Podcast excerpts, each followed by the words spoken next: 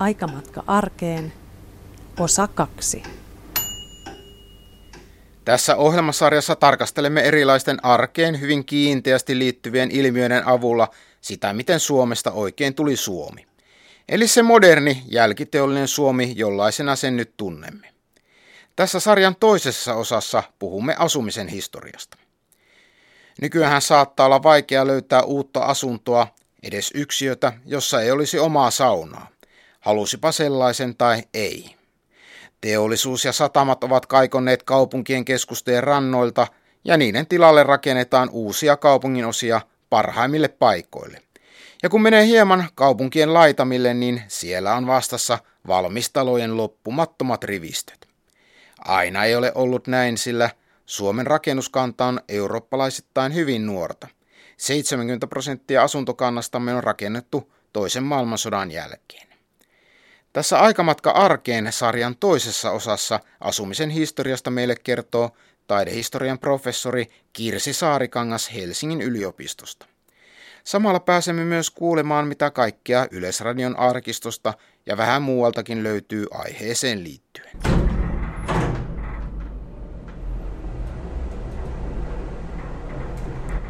Aloitetaanpa aikamatkamme tuhatkahdeksansataa- ja tuhatyhdeksänsataaluvun taitteesta, jolloin seitsemänkymmentä prosenttia suomalaista sai vielä elantonsa alkutuotannosta ja melkein yhdeksänkymmentä prosenttia asui maaseudulla.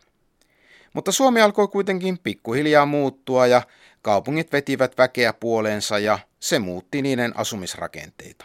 Kirsi Saarikangas. Sellainen ensimmäinen kaupungistumisen aalto, joka alkoi oikeastaan tuhatkahdeksansataaluvun loppupuolella. Silloin asuttiin säädynmukaisesti, eli asunnot rakennettiin erikseen eri yhteiskuntaluokille, mutta just tuhatkahdeksansataaluvun loppupuolella alkoi muotoutua tämmöinen moderni kivikaupunki, eli kivirakennukset, korkeat kerrostalot alkoi korvaamaan matalia puutaloja ja sellaista puukaupunkiasumista, jossa, jossa oli pihat ja jo, joka jollain tavalla muistutti ehkä maaseudun asumista. Ja samalla niin kuin asuminen oli eri, eriytynyttä, eli erikseen oli työväen kaupungin osia, jotka oli osittain suunniteltu, osittain rakentu suunnittelemattomasti. Ja sitten oli kantakaupunki, jossa oli isoja porvarisasuntoja tuhatyhdeksänsataaluvun alkupuolella. Ja sitten oli tietenkin suurin osa ihmisistä asui silloin maalla vielä, vielä toisen maailmansodan jälkeenkin seitsemänkymmentä prosenttia suomalaisista asui, asui maaseudulla, mutta silloin, silloin toki vielä, vielä enemmän. Ja kaupunkien kerrostalot oli sitten tämmöiset porvariston asunnot, oli tila, ni, niillä oli, niissä oli ihanteellisesti aika paljon tilaa, eli oli paljon näitä sosiaalisen kanssakäymisen huoneita, oli erikseen sali ja, ja ehkä ruokasali, mahdollisesti jopa työ, työhuoneasunnossa tehtiin aika monenlaista työtä, kotitaloustyö oli hyvin paljon enemmän aikaa vievää kuin nyt asunnoissa asui palvelijoita ja muitakin kuin, kuin ydinperheen jäseniä ja, ja ylipäätään asumista määritti tällainen tilan kolmijako, eli asunto jaettiin tällaiseen talousosaan, joka oli palvelijoiden aluetta ja joka mieluiten sit suljettiin ovilla niin, ettei ne äänet ja hajut ja ylipäätään se elämä kauheasti näy siinä muussa asumisessa. Sitten oli yksityiset makuuhuoneet ja sitten oli nämä sosiaalisen kanssakäymisen tilat. Näitä varakkaamman väen asuntoja löytyi aivan kaupunkien keskustoista, esimerkiksi Helsingissä, Kruunuhaassa, Kampissa ja Kaartin kaupungissa. Keskiluokkaisempi Töölö rakennettiin hieman myöhemmin kymmenellä, kaksikymmentä- ja kolmekymmentäluvuilla. Työväki asui luonnollisesti paljon porvaristoa ahtaammin ja pääsääntöisesti omissa erillisissä kaupungin osissaan. Työväki taas sitten asui, asui huomattavasti ahtaammin huoneessa ja keittiössä tai, tai vielä ahtaammin hellahuoneessa ja, ja, ja usein omissa kaupungin osissaan, mutta sillä tavalla kuitenkin, että näissä juurikaan porvaristoa ja, ja, ja ylempää keskiluokkana, niin ei niin paljon asunut näissä Pitkän sillan toisella puolella, esimerkiksi Helsingissä, missä oli työväenkaupungin osia, jotka oli osittain suunniteltuja, osittain suunnittelemattomasti muotoutuneita. Mutta sitten taas täällä, täällä kantakaupungin, kantakaupungissa kyllä asui työväestöä samoissa taloissa ja kortteleissa kuin porvaristoa, koska asu, niissä oli usein eri kokoisia asuntoja. Oli pihasiipiä, jossa oli pienempiä asuntoja, oli ylimpien kerroksien asuntoja, koska silloin kun oli, oli, ei ollut vielä hissejä, niin ylimmä, ylimpä, ylimpien kerrosten asunnot ei ollut niin arvostettuja. Arvostetuimpia oli alemmat, esimerkiksi toisen tai kolmannen kerroksen asunnot, jotka ei ollut ihan katutasossa, mutta joihin oli kuitenkin jakso hyvin kävellä. Ja tämän, tämän tyyppistä, mutta sitten oikeastaan maailmansotien välissä ja jo aikaisemminkin ruvettiin hirveän paljon kiinnittämään huomiota sit siihen, minkälaisessa asuinympäristössä ihmiset asuu, ja ajateltiin, että se asuinympäristö suoraan vaikuttaa ihmisten elämään, eli pyrittiin tekemään terveellisempiä, hygieenisempiä asuntoja, ja alettiin itse asiassa ensimmäiseksi nämä asumisen uudet tuulet näkyy ehkä just työväenasuntojen suunnittelussa, että Helsinkiin esimerkiksi suunniteltiin Vallilan kaupungin osa, jossa niin kuin pyrittiin työväestölle tekemään tällaisia huoneen ja keittiön, joka silloin ajateltiin, että on niin kuin riittävän tilava asunto, ja, ja sellaisia, jossa on, jossa on mietitty sitä tilajäsentelyä niin, että se olisi järjestetty asumisen kannalta hyvin. Näitä Vallilan työläiskaupungin osan ahtaita asumisolosuhteita selosti Aarne Rahunen Yleisradion ohjelmassa vuonna tuhatyhdeksänsataakolmekymmentäkahdeksan. Pitkänä keltaisen harmaana vanana reunustaa leveätä Mäkelän katua Vallilassa työläisasuntojen kivimuuririvi. Arkista ja harmaata on elämäkin täällä. Vähän näissä asunnoissa tapaa elämän iloa, mutta kyllä sitä... Sitä enemmän murhetta ja elämänhuolia. Suuria, korkeita ja pitkiä ovat nämä keltaisen harmaat talot, mutta pieniä huoneen ja keittiön käsittäviä ovat niiden lukuisat asunnot. Ja näissä pikkuhuoneustoissa, joissa huoneen leveyttä ja pituutta on vain pariksi harppaukseksi, asuu suuria perheitä. Useassa perheessä nousee täällä lasten lukumäärä kymmeneen, jopa ylikin kymmenen. Tuskin voi keskikaupunkin tai Töölön mukavissa ja tilavissa huoneustoissa asuva helsinkiläinen kuvitella, miltä näyttää, kun jopa viisitoistakin henkeä asuu tällaisessa pienessä keittiön ja huoneen käsittävässä huoneustossa. Puutarhakaupungin osan idea alkoi sekin itää jo ennen toista maailmansotaa. Silloin rakennettiin huvilakaupungin osia toisaalta varakkaammalle väelle, mutta myös työläisille.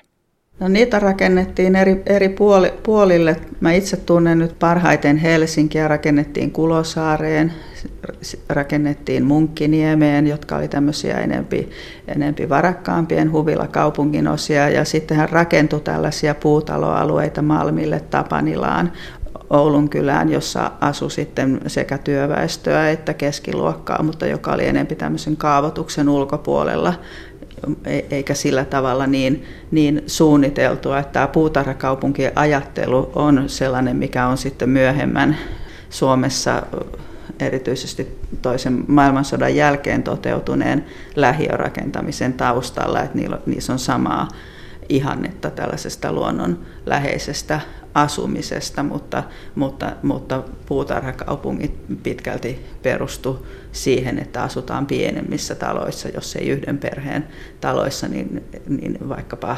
rivitaloiset, varhaisimmat Suomessa rakennetut rivitalot on siellä Munkkiniemessä Eliel Saarisen suunnittelemat tuhatyhdeksänsataakymmenluvulta. Tämän jälkeenhän sitten tämä rivitalorakentaminen pitkäksi aikaa loppu, että se ei ollut, siitä tuli Suomessa oikeastaan suosittua vasta kuusikymmentä-seitsemänkymmentäluvulta lähtien, ja silloin niin kuin hyvin erityyppisenä asiana, että silloin alun perinhän rivitalo oli niin kuin omakotitalon ja kerrostalon välimuoto, ja sitä nimenomaan ajateltiin sellaisille, joille ei ole varaa omaan, omaan taloon, ja, ja sitten sellaisena, kun se sitten kuusikymmentä-seitsemänkymmentäluvulla Suomessa tälleen isossa mittakaavassa toteutui, niin sehän oli nimenomaan varakkaiden asuinmuoto. Mut, mutta siinä tuhatyhdeksänsataaluvun alkupuolella, kymmenen kaksikymmentäluvulla ja silloin kaksikymmentäluvullahan rakennettiin sitten, sitten Käpylän puutarhakaupungin osa, joka nimenomaan jonka rakennutti Helsingin kansanasunnot Oy ja joka rakennettiin työväen kaupungin osaksi ja joka silloin edusti ihan oman aikansa ihanteellisinta asuinrakentamista. Eli siellä, siellä oli useimmiten ehkä neljän, talo, neljän talouden taloja, osa puutaloista, kaksikerroksisia oli sitten isompia ja niissä oli puutarhat, joissa viljelti, viljeltiin ja kasvatettiin ei pelkästään kukkia, ja, vaan myös ruokaa ihan kotitarpeeksi. Ja tällöin oli hirveän vahvasti tämä tämmöinen, Ruotsissa oli hyvin vahva omakotiliike, tämmöinen Egna Hems Rörelse, joka ju, just liittyi työväen asumiseen ja ajateltiin, se, että sillä ylipäätään sillä kosketuksella maahan ja sillä, sillä puutarhan viljelyllä on tämmöinen vahva kasvattava ja pu- puoli ja myös sellainen, että, että ihminen, joka ikään kuin viljelee omaa puutarhansa, ei ajattele pahaa ja, eikä, eikä ehdi esimerkiksi kapinoima, kapinoimaan, vaan niin kuin se energia menee siihen ja ylipäätään vapaa-aika menee näissä terveellisissä ja samalla hyödyllisissä puutarhatöissä. Olemme puhuneet tähän asti kaupunkirakentamisesta ennen toista maailmansotaa. Mennäänpä sitten maaseudulle, jossa vielä sodan alkaessa kolme neljästä suomalaista asui. Siellä ei rakentamisen saralla ennen sotia tapahtunut vielä kovinkaan paljon. Maaseudun asumisen asuntojen suunnitteluun ei oikeastaan ole juurikaan kiinnitetty huomiota ennen kuin sitten, sitten kaksituhattakolmekymmentäluvulla tämmöinen rakennusmestari Heikki Siikonen laati tämmöisiä pienviljelijän avuksi tämmöisiä maaseutuasuntojen tyyppipiirustuksia. Mutta maaseudun asuinoloihin kiinnitettiin paljon huomiota, että ihan tuhatkahdeksansataaluvun lopulla valmistui tällainen tilattoman väestön alakomitean selvitys siitä maaseudun asuinolojen surkeudesta. Et maaseudullahan tietenkin oli, oli kartanoita, joissa vauraimmat asu, oli, oli maan, maanti, maatiloja, mutta sitten oli, oli, oli paljon myös tilatonta väestöä, pienviljelijöitä, jotka asu hyvin pienissä mökeissä. Ja maaseudun asuminenhan ylipäätään pitkälti perustui siihen, että siellä oli tällainen tupa, joka oli se elämän keski ja asumisen, siis sisällä tapahtuvan elämän keskiössä, koska maaseudullahan tietenkin se paljon eläminen tapahtui myös ulkotiloissa. Ja, ja sitten siitä sitten semmoinen seuraava vaihtoehto oli tupa ja kamari, eli ja nämä ei välttämättä ollut mitään kovinkaan isoja, mutta maaseudun asuminen oli hyvin ahdasta, niin kuin myös sitten kaupunkien työväestön asuminen.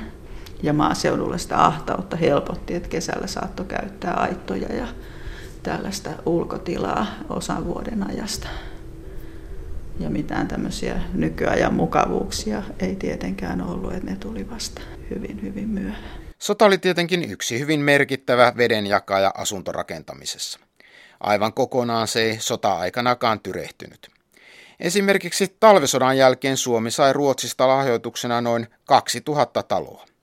Näitä niin kutsuttuja ruotsalaistaloja tuli kaikkiaan seitsemänkymmentäviisi paikkakunnalle. Ja jatkosodan aikana takaisin vallattuun Karjalaankin ehdittiin rakentaa tuhansia taloja. Kirsi Saarikangas. No, aika paljon rakentaminen pysähtyi, ei ihan kokonaan. Kaupunkien rakentaminen pysähtyi. Oikeastaan kaupungeissa oli rakennettu kolmekymmentäluvun lamasta alkaen hyvin, hyvin vähän ja kaupunkirakentaminen oli juuri ikään kuin vähän alkanut vilkastua ennen kuin, tal- ennen kuin talvisota syttyi, mutta sitten koko toisen maailmansodan ajan rakennettiin, rakennettiin kyllä todella vähän, että rakentaminen oli melko lailla seisahduksissa. Tosin välirauhan aikana ehdittiin rakentaa sekä takaisin vallattuun Karjalaan että sitten kaupunkeihin jonkun verran. Esimerkiksi Ruotsi lahjoitti tavaraa tämmöisten lautarakenteisten omakotitalojen rakentamiseen, joita kutsutaan ruotsalaistaloiksi. Näiden talojen piirustukset oli tehty Suomessa. Niitä oli neljää tyyppiä, joista kaksi oli tarkoitettu maaseudulle ja kaksi kaupunkiin erilaisista teknisistä seikoista johtuen. Suurin osa näistä taloista rakennettiin kaupunkien liepeille, Helsingissä esimerkiksi Pirkkolaan ja Lahdessa tämmöisen kaupungin osa, joka nimettiinkin Westeroosiksi, ja, ja niitä niin kuin sijoitettiin eri puolille Su- Suomea. Toisen maailmansodan jälkeen jälleen rakentamisen tarve oli valtava. Maaseutua ruvettiin rakentamaan ensimmäisenä. Rintamamiestaloja ja muita tyyppitaloja nousi valtavat määrät. Suomeen perustettiin sodan jälkeen maahankintalain nojalla lähes satatuhatta uutta pientilaa ja rakennettiin seitsemänkymmentäviisituhatta asuintaloa. Asuntopula oli kuitenkin niin valtava, että tilapäisempiäkin ratkaisuja löytyi, kuten Tampereelle rakennetut niin sanotut pikatalot. Seuraavassa Kadonnut Tampere-ohjelmasta napatussa pätkässä niitä muistelevat tamperelaiset Maija-Liisa Ivendorf ja Anna-Liisa Aalma. Ne oli ihan, saa sanoa, että meidän... Kun me oltiin neljännessä kerroksessa, niin ne oli ihan meiltä siinä, siinä tota noin, parvekkeelta näki suoraan siihen ensimmäiseen kaupungista päin olevaan pikataloon ja sen pihaan ja ulkorakennuksiin. Ja, ja siellä asui pääasiassa yksinäisiä ihmisiä, koska ne oli semmoisia hellahuoneita. Karjalaisia. Karjalaisia varten varmaan. Siirtolaisia. Niin, siirtolaisia varten. Ja sin, sitten... Tota, Sittenhän niissä asui näitä tämmöisiä yksinäisiä miehiä, yksinäisiä naisia ja harvoin mä ainakin näin niin, että sinne olisi äiti mennyt lapsensa kanssa. Sitten nämä mieshenkilöt oli ainakin mun mielestä semmoisia toisen puolen kulkijoita sitten. Ja sitten sitä mä muistelen, että tota, kuinka sieltä, kun sinnehän ei ollut viemäreitä ollut niissä eikä mitään, niin mä muistan, että ne ämpärillä kantoi sitten näitä jätteitä siihen ulkorakennuksen päätyyn. Ja mun mielestä ne heitettiin ihan, ihan siihen maahan, ettei siinä mitään jäteastioita ollut. Siellä sisällä niissä hellahuoneissa niin, niin lämmityksenä oli vaan se hella, joka oli siinä pienessä huoneessa, jossa sitten keitettiin ja, ja, noin, ja syötiin ja juotiin. Ja... Kyllähän oli puolijäässä siellä monta kertaa varmaan ihmiset.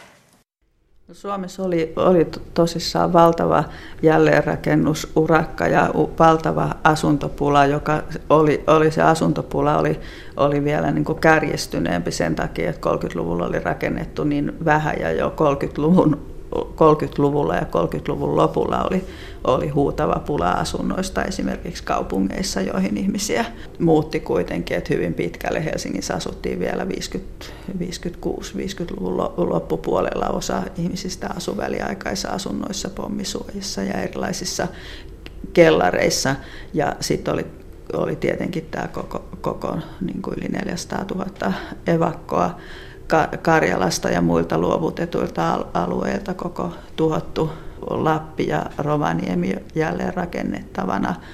Ensimmäiseksi tätä jälleenrakentamista tai tämä jälleenrakentaminen toteutui ensimmäiseksi maaseudulla, eli Suomessa se toteutui tällaisella niin kuin tyyppipiirustusten mukaan rakennetuilla omakotitaloilla, joita kutsutaan myös rintamamiestaloiksi, ja ylipäätään neljäkymmentäluvulla ja vielä viisikymmentäluvun alussa rakennettuja puolitoistakerroksisia omakotitaloja, jotka pääasiassa rakennettiin tyyppipiirustusten tai mallipiirustusten mukaan tai pystytettiin puutalotehtaiden standardoiduista elementeistä. Osa sitten rakensi itse samankaltaisia taloja, eli tämä talotyyppi alkoi toistaa itseään, ja, ja siitä talosta tuli hyvin nopeasti semmoinen yhdenmukainen. Pohja on tämmöinen tietynlainen nel, neliö, neliö, siinä on yksi sydänmuuri eli yksi savupiippu, ja sen ympärillä on suhteellisen samankokoiset keittiö, makuuhuone, olohuone ja sitten se sisääntulo, eli eteinen, ja nämä huoneet kiertää tällaista kehää, ja sitten ullakolle oli mahdollista rakentaa joko samaan aikaan kaksi huonetta tai sitten voi rakentaa ne huoneet myöhemmin ja usein jos ne rakennettiin samaan aikaan, niin ne aluksi sitten vuokrattiin jollekin muulle. Ja tämä talo, talotyyppi sitten, koska se oli mahdollista itse, itse rakentaa, niin se nopeutti sitä jälleenrakentamisen prosessia aika paljon. Ja sitten toisaalta asumismalleiltaan tämä, tämä talo oli sillä tavalla moderni ja funktionalistisen ajattelun mukainen, että se ikään kuin modernisoi suomalaisen asumisen hyvin tehokkaasti ja tietyssä mielessä tällainen moderni asumisen malli tai moderni asunto rakennettiin ensimmäiseksi maaseudulle ja maaseudun syrjä, syrjätiloille. On mielenkiintoinen ajatus, että käsitys modernista asumista alkoi levitä syrjäkylien tyyppitalojen kautta. Niiden ratkaisussa ajateltiin paljonkin ergonomisia seikkoja ja tilojen sijoittelua, ja keittiön rooli oli hyvin keskeinen. Keittiö oli aika, aika keskeinen. Ylipäätään tässä modernissa asuntosuunnittelussa alettiin kiinnittää huomiota sellaisiin asunnon osiin, joihin aikaisemmin ei ollut kiinnitetty niin paljon, eli huomiota alettiin kiinnittää ke- keittiöihin, kylpyhuoneisiin, vessoihin, parvekkeisiin, makuuhuoneisiin kaupungissa, mutta erityisesti keittiöön, että et näissä rintamamiestaloissa ei tietenkään ollut kylpyhuoneita, niissä ei ollut sisä, sisävessoja, varsinkaan maaseudulla ne usein rakennettiin vesi- ja viemäri. vesijohto- ja viemäriverkoston ulkopuolelle.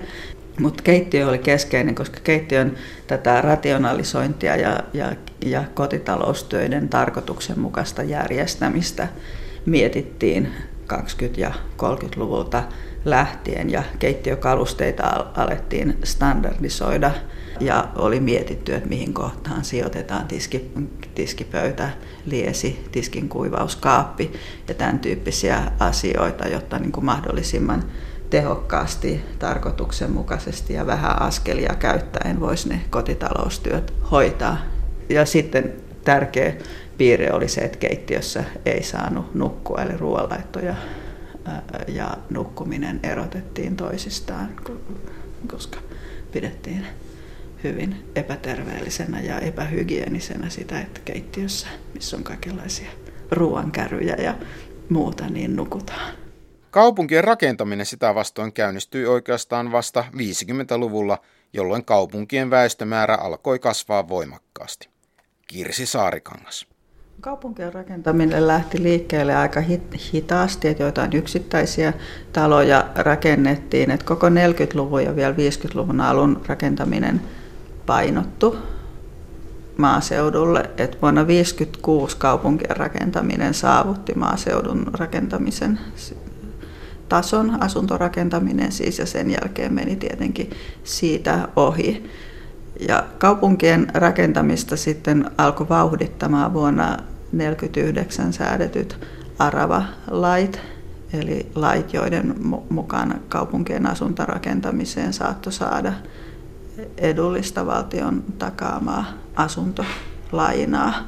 Ihan alkuun rakennettiin tavallaan kantakaupungin jatkoksi esimerkiksi Helsingin, Helsingissä Mannerheimintien päähän rakennettiin korkeat kahdeksankerroksiset kerrostalot ja Tampereella rakennettiin Kalevan kaupungin osaa, Turussa Martinpuistoa. Näiden asemakaavat toteutti tällaista avointa kaupunkirakennetta, eli ne ei perustunut tämmöisiin suljettuihin umpikortteleihin, vaan niissä näkyy jo nämä funktionalistiset ihanteet ja tällaiset ajatukset ilmasta ja auringonvalosta ja vihreydestä.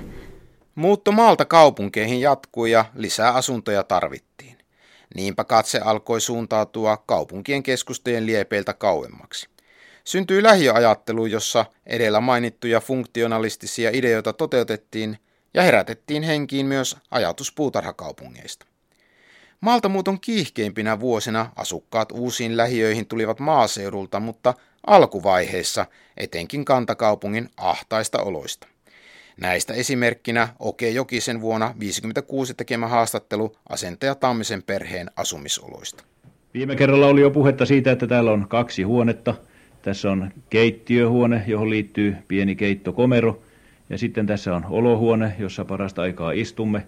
Ja tässä olohuoneessa perhe myöskin asuu ja viettää vapaa hetkensä, sikäli kun olen käsittänyt asiat oikein. Mitenkäs suuri neliömetreissä tämä asunto on? Asunto on komeroineen kaksikymmentäviisi neliöä. Ja nämä huoneet ovat suurin piirtein samankokoisia, siis keittiö ja olohuone, että noin kaksitoista pilkku viisi neliötä tulee huoneen osalle. Rouva Tamminen, joka istuu tässä pöydän toisella puolella, osannee kertoa, millä tavalla hän on jakanut nämä tämän huoneen tilat perheenjäsenten kesken. Missä te syötte esimerkiksi? Me syömme keittiössä ja muuten nukutaan kaikki kamarissa yöllä ja, ja ollaan sitten jokainen missä tilalle. Täällä ei ole kuin yksi tuollainen sohvavuode, missä lapset nukkuvat.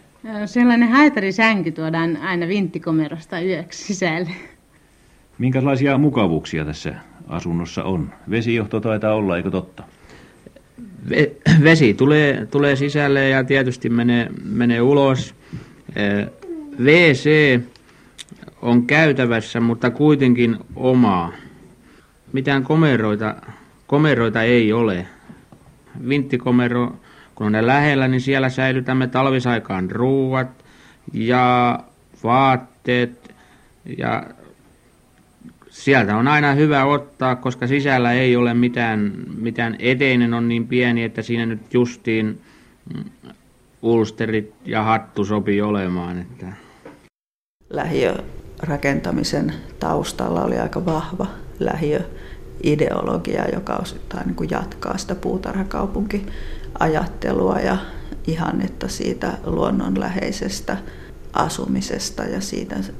Sitä pidettiin terveellisenä ja erityisesti parhaana asuinpaikkana lapsille ja tuleville kansalaisille. Eli sit, niin kuin tästä neljäkymmentä-viisikymmentäluvun taitteesta lähtien rakentaminen suuntautui seitsemänkymmentäluvun puoliväliin, seitsemänkymmentäluvun lopulle asti asuntorakentaminen Suomessa suuntautui valtaosin uusiin lähiöihin. Ja silloin siis rakentaminen tietenkin nämä viisikymmentäluvun lähiöt, jotka silloin sitten rupesi valmistumaan viisikymmentäluvun alusta lähtien, niin niissä yhdistettiin erikokoisia kerrostaloja, vielä suhteellisen pieniä rivitaloja ja saattoi olla jopa jotain omakotitaloja, mutta sitten kuusikymmentäluvulta eteenpäin enempi, enemmän ja enemmän lähiöt koostu pelkästään kerrostaloista. Ensimmäiset lähiöt olivat Herttoniemi ja Maunula Helsingissä ja Tapiola Espoossa. Tosin Tapiolaa ei kutsuttu lähiöksi, vaan puutarhakaupungin osaksi. Tyypillistä lähiöasunnoille oli, että ne olivat pienempiä kuin ennen sotaa rakennetuissa kaupungin osissa. No, huonejärjestys erosi ensinnäkin siinä, että ne huoneet oli, ta, asunnot oli neliömäärältään huomattavasti pienempiä. Että aravasäädökset sääti viisikymmentäluvulla sen, että puolet aina kunkin asunto-osakeyhtiön, ei välttämättä talon, mutta tietyn kokonaisuuden asunnoista pitää olla kaksioita. Ja tämmöinen viisikymmentäneljä kaksio vakiintui silloin tällaiseksi keskimääräiseksi perheasunnoksi. Eli se koostuu se yleensä keittokomerosta, makuuhuoneesta ja sitten suuremmasta olohuoneesta. Ihanteena oli kuitenkin se, että ruoanlaitto on erotettu omaan keittokomeroon ja sitten sit on erikseen makuuhuoneet, jotka on pieniä ja sitten isompi olohuone. Sitten näissä isommissa viisikymmentäluvun lä- lähiöissä, koska jonkun verran oli kolmekymmentäluvulla ehditty rakentaa jo kaupunkeihin sen verran, kun nyt rakennettiin sellaisia asuntoja, joissa oli pienet keittokomerot ja tämä keittokomero ei ei istunut suomalaisiin asumistapoihin ollenkaan. Eli semmoinen pieni keittokomero, missä vaan tehdään ruokaa ja johon ei mahdu, mahdu ruokapöytää. Sitä kritisoitiin ihan hirveästi. Ja sitten tietenkin iso asia, mitä, mitä tapahtui lähiöasumisessa on, että, että asunnoissa oli usein parvekkeet. Ja sitten niissä oli, ne keittiöt oli, oli varustettu ja niissä oli usein kaasuliesi. Jääkaapit ei välttämättä ollut standardivarusteina. Jääkaapit alkoi yleistyä. Ne yleistyivät tämmöisistä kodinkoneista no, nopeiten. Todellakin.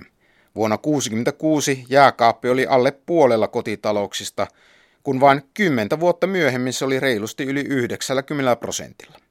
Myös pesukoneita vuonna tuhatyhdeksänsataakuusikymmentäkuusi oli noin puolella kotitalouksista, mutta vuosituhannen vaihteessakaan sitä ei ollut hankkinut kuin kahdeksankymmentäviisi prosenttia talouksista. Astianpesukoneet puolestaan vuonna tuhatyhdeksänsataakuusikymmentäkuusi olivat aivan tuntemattomia. Niitä vuosituhannen vaihteessa oli puolella kotitalouksista. Nämä modernit kodinkoneet ja uudet asunnot merkitsivätkin monelle lähiön asukkaalle uuden aikakauden alkua. Kyllä aika monille lähiöasukkaille muutto lähiöön merkitsi silloin ikään kuin tämmöistä lupausta paremmasta tulevaisuudesta, mutta myös ihan konkreettista parannusta tai muutosta siihen silloiseen asumistasoon.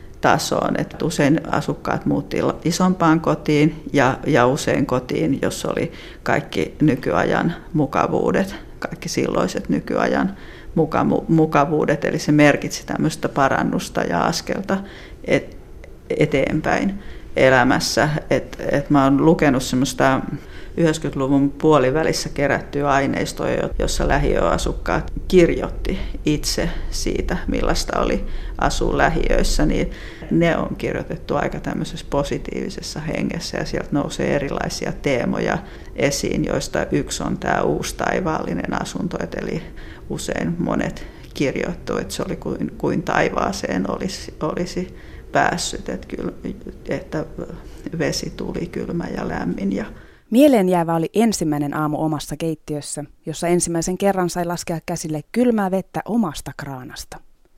Ei tarvinnut vintata ämpärillä jäätyneestä kaivosta. Sitä onnea. Katsokaa lapset, miten hieno asunto. Juokseva vesi, sisävessa ja parveke. Näin äiti huudahteli, ihastellen uutta kotiamme, kiitäessään pikkusisko sylissään uuden kotimme tyhjän olohuoneen poikki aurinkoiselle parvekkeelle. Tunsimme itsemme uudisasukkaiksi. Kaikki oli uutta, ympäristö ja palvelut vielä keskeneräisiä, mutta en muista sen koskaan haitanneen. Elämä mukautettiin sen mukaan. Toinen asia, mikä sieltä tulee vahvasti läpi, on se luonnonläheisyys ja luonnon merkitys. Se, mitä tietyssä mielessä suunnittelulla tavoiteltiin, mutta toisaalta se jäi suunnittelun ulkopuolelle, että se luonto, mitä sieltä korostetaan, on hyvin paljon tämmöisiä jättömaita ja jotain, jotain tällaista, mikä oli niin kuin omaksi tehtävää. Ei kestänyt kuitenkaan kovin kauaa, kun lähiöitä alettiin kritisoida. Moitittiin nuoriso-ongelmia, niitä haukuttiin nukkumalähiöiksi ja arvosteltiin, ettei niissä muodostu mitään sosiaalisia suhteita. Kritiikki alkoi silleen hitaasti viisikymmentäluvun lopulla tai oikeastaan kun ensi koko viisikymmentäluku, ehkä vielä kuusikymmentäluvun alkukin. Tämä menee tälleen vähän liukuvasti. Lähiöistä kirjoitettiin innostuneesti ja niiden maailma edusti tällaista uutta uljasta parempaa maailmaa, mutta vähitellen se tietenkin arkipäiväistyi se lähiö, lähiöiden uusi asuinympäristö ja sitten siihen alettiin suhtautua aika kriittisesti. Et ensimmäiseksi kirjoitettiin varmaan, muistaakseni, olisiko ollut Herttoniemen kohdalla nuoriso-ongelmista, koska kun lähiöihin sinne muutti, silloin kun ne valmistui paljon lapsiperheitä, tietyssä vaiheessa siellä oli paljon, paljon teini-ikäisiä ja tämä oli sellainen asia, mihin lehdistö ensimmäiseksi tarttui ja tämä lähiöiden nuoriso-ongelma, se aina siirtyi sit lähiöstä toiseen, kun joku joku lähiö ikään kuin rauhoittui, niin jossain seuraavassa. Ja tämä oli semmoinen, millä myös tuotettiin ongelmia ja mihin tartuttiin. Et ja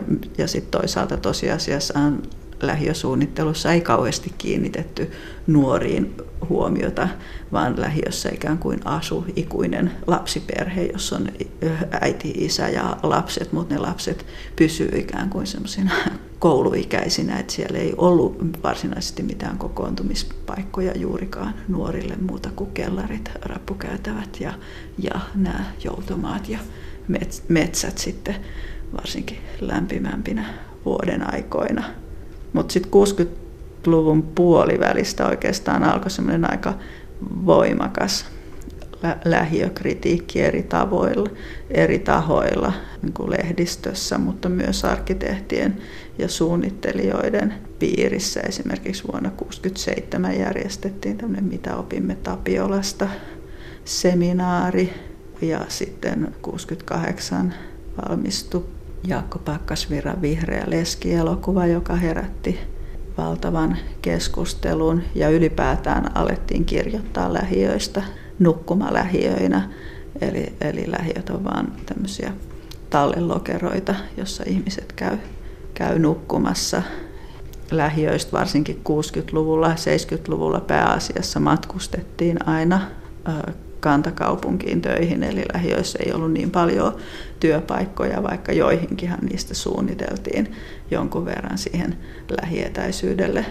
Ja se, että lähiöissä ei, ei olisi mitään, mitään tekemistä, ja sitten lähiöitä tosiaan mo- moitittiin niiden sosiaalisten verkostojen puuttumisesta, mutta siinä tapahtui ehkä, ehkä sellainen asia myös, ettei huomattu, että lähiöissä syntyi toisen tyyppisiä sosiaalisia verkostoja kuin mitä, mitä odotettiin. Et esimerkiksi kaikki naisten ja lasten keskinäiset ja väliset suhteet, niitä, niitä ei pidetty sosiaalisina suhteina ja sosiaalisina verkostoina, vaikka ainakin näistä asukkaiden kertomuksista voi päätellä, että lä- lähiöissä muotoutui paljon sosiaalisia suhteita ja verkostoja, mutta ne muotoutui naisten ja lasten varaan pitkälti. Lähiörakentamisen kiihkein ajanjakso oli vuosien kuusikymmentäviisi seitsemänkymmentäviisi välillä. Näin kiivassa rakennustahdissa oli pakko etsiä uusia rakennusmenetelmiä ja betonielementtirakentaminen tuli mukaan kuvaan. Lähiöajattelua leimasi tietynlainen kaupunkivihamielisyys ja luonnonläheisen asumisen ihanne. Yhtenä merkittävimmistä lähiörakentamisen jälkeistä trendeistä taidehistorian professori Kirsi Saarikangas näkeekin, että tämä suuntaus on kääntynyt ja kaupunkia arvostetaan taas asumispaikkana.